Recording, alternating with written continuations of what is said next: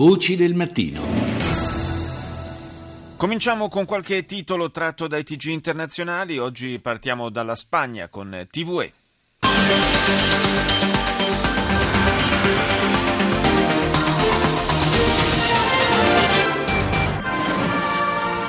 Los Reyes han presidido el desfile del 12 de octubre, el día de la fiesta nacional. Los actos han comenzado con el izado de la bandera y el homenaje a los caídos. Este año I reali hanno presieduto la parata per il giorno della festa nazionale spagnola, alla quale hanno partecipato 3.400 militari. La Commissione europea, secondo titolo per TVE, ritiene che la Spagna non raggiungerà gli obiettivi di riduzione del deficit fissati dal patto di stabilità per quest'anno e per il prossimo.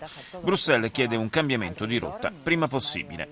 L'Unione europea torna a chiedere alla Russia di attaccare soltanto lo Stato islamico. Con la copertura aerea di Mosca, l'esercito siriano sta intensificando la propria offensiva di terra.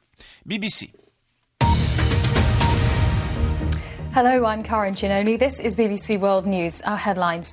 Thousands of people have attended funerals for the victims of this weekend's bombings in the Turkish capital. In Turchia migliaia di persone hanno partecipato ai funerali delle vittime dell'attentato di sabato scorso. Il governo ha affermato che l'attacco è stato realizzato dai miliziani dello Stato islamico che è ormai vicino all'identificazione degli attentatori. I militari americani hanno impiegato 45 tonnellate di materiale bellico, incluse granate e missili, per combattere l'ISIS in Siria. Due uomini d'affari sudafricani, dice BBC, hanno affittato la lussuosa villa dove Oscar Pistorius ha ucciso la sua fidanzata e hanno realizzato un video in cui mostrano compiaciuti l'interno dell'abitazione, spiegando che è perfetta per fare delle feste. Un'operazione evidentemente non proprio all'insegna del buon gusto. Al Jazeera. السلام عليكم ورحمة الله هذه جولتنا الإخبارية جزيرة منتصف اليوم معكم عبد الصمد ناصر وازدهار شعشعة وأبرز مواضيع المنتصف. Continuano le operazioni delle forze di sicurezza israeliane nei territori palestinesi. Un giovane palestinese ucciso mentre una donna è stata ferita perché sospettata di voler aggredire cittadini israeliani, dice Al Jazeera.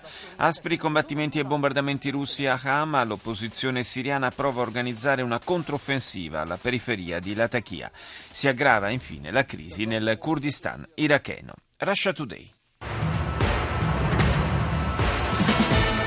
An ISIL training camp for foreign recruits is among more than 50 targets destroyed by Russian airstrikes. And that's while the Syrian army regains some control on the ground. We bring you an exclusive report from the front line. Un campo di addestramento dell'ISIS per reclute straniere fra gli oltre 50 obiettivi distrutti dagli attacchi aerei russi. Russia Today propone un reportage dalla prima linea mentre l'esercito siriano riconquista posizioni sul terreno. Altri cittadini israeliani pugnalati a Gerusalemme. La polizia uccide uno dei presunti aggressori. La violenza nelle strade si diffonde ormai da quasi due settimane.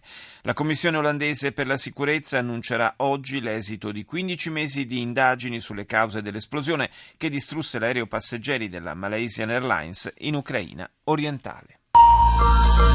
On est toujours ensemble sur France 24. Bonjour, bienvenue si vous nous rejoignez dans l'actualité de ce lundi 12 octobre. La colère en Turchie.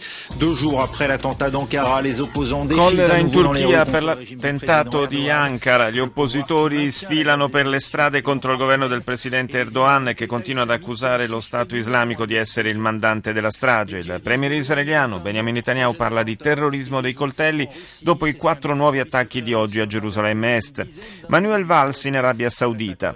Sono 200 le imprese che accompagnano il premier francese in questa missione che prevede la firma di contratti importanti dal punto di vista economico. Andiamo negli Stati Uniti, CNN.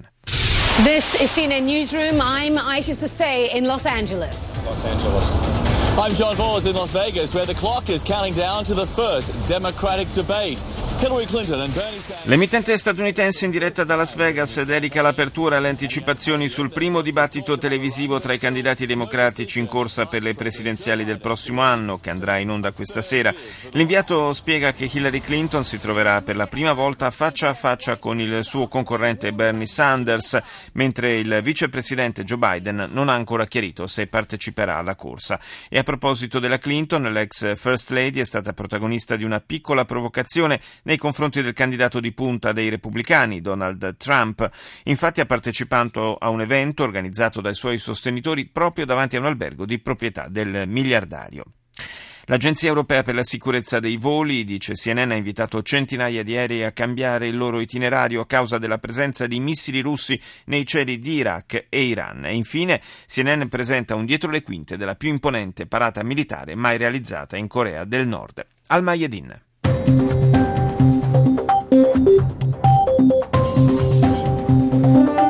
الثالثة بتوقيت القدس الشريف الظهيرة من الميادين وفيها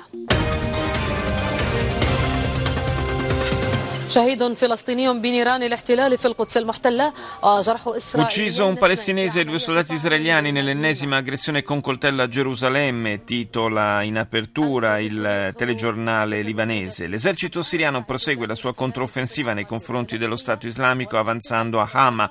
Il comandante generale della Guardia rivoluzionaria iraniana afferma che la Siria nei prossimi giorni è destinata a ottenere grandi successi sul piano militare. Torniamo in Europa, Deutsche Welle. The new plan calls for transit zones to be set up along state borders. New arrivals into Germany would be registered and provided shelter at these zones. L'emittente tedesca in lingua inglese apre con il dibattito in corso nella coalizione della cancelliera Merkel sulla istituzione di una zona di transito per i rifugiati da istituire nelle zone di confine. Dopo i recenti sondaggi che hanno evidenziato un calo di consensi per i partiti al governo a causa della gestione dei richiedenti asilo, il cui numero è in aumento, il primo ministro conservatore del principale land tedesco, la Baviera, si è schierato a favore della registrazione dei migranti da parte della polizia e del rimpatrio per chi non possiede documenti. Cauta l'adesione dei socialisti dell'SPD che criticano la poca chiarezza di alcuni dettagli e la disumanità di alcuni trattamenti, decisamente negativo il giudizio dei Verdi, partito all'opposizione. Ed ora la cinese CCTV.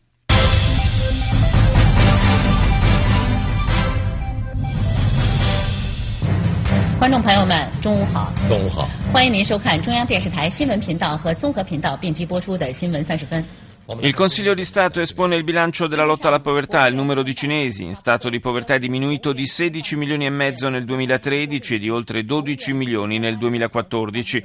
Agricoltura, milioni di ettari di terreno colpiti dalla grande siccità nella provincia dello Shanxi. Per eh, cercare di contenere la perdita di raccolti, il governo centrale ha inviato gruppi di specialisti nelle zone interessate dal fenomeno. Per la strage di sabato ad Ankara, le autorità turche continuano a puntare il dito contro i terroristi dello Stato islamico islamico. L'intervento militare russo in Siria, il presidente Putin, eh, ricorda CCTV, ribadisce che le operazioni hanno come obiettivo la stabilità del governo di Damasco. E chiudiamo con la sudcoreana Arirang.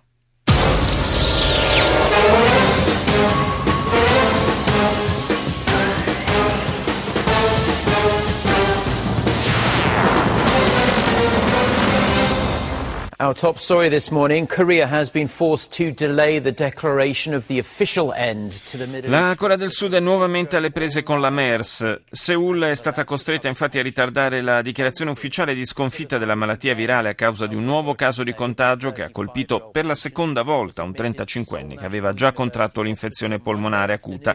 La malattia, che ha iniziato a diffondersi nello scorso maggio nel paese, ha fatto 36 vittime. Si parla poi della Presidente Park che inizia oggi il suo viaggio di quattro giorni negli Stati Uniti dove incontrerà Barack Obama. I leader discuteranno dell'alleanza tra le due nazioni e della stabilità nel nord-est asiatico.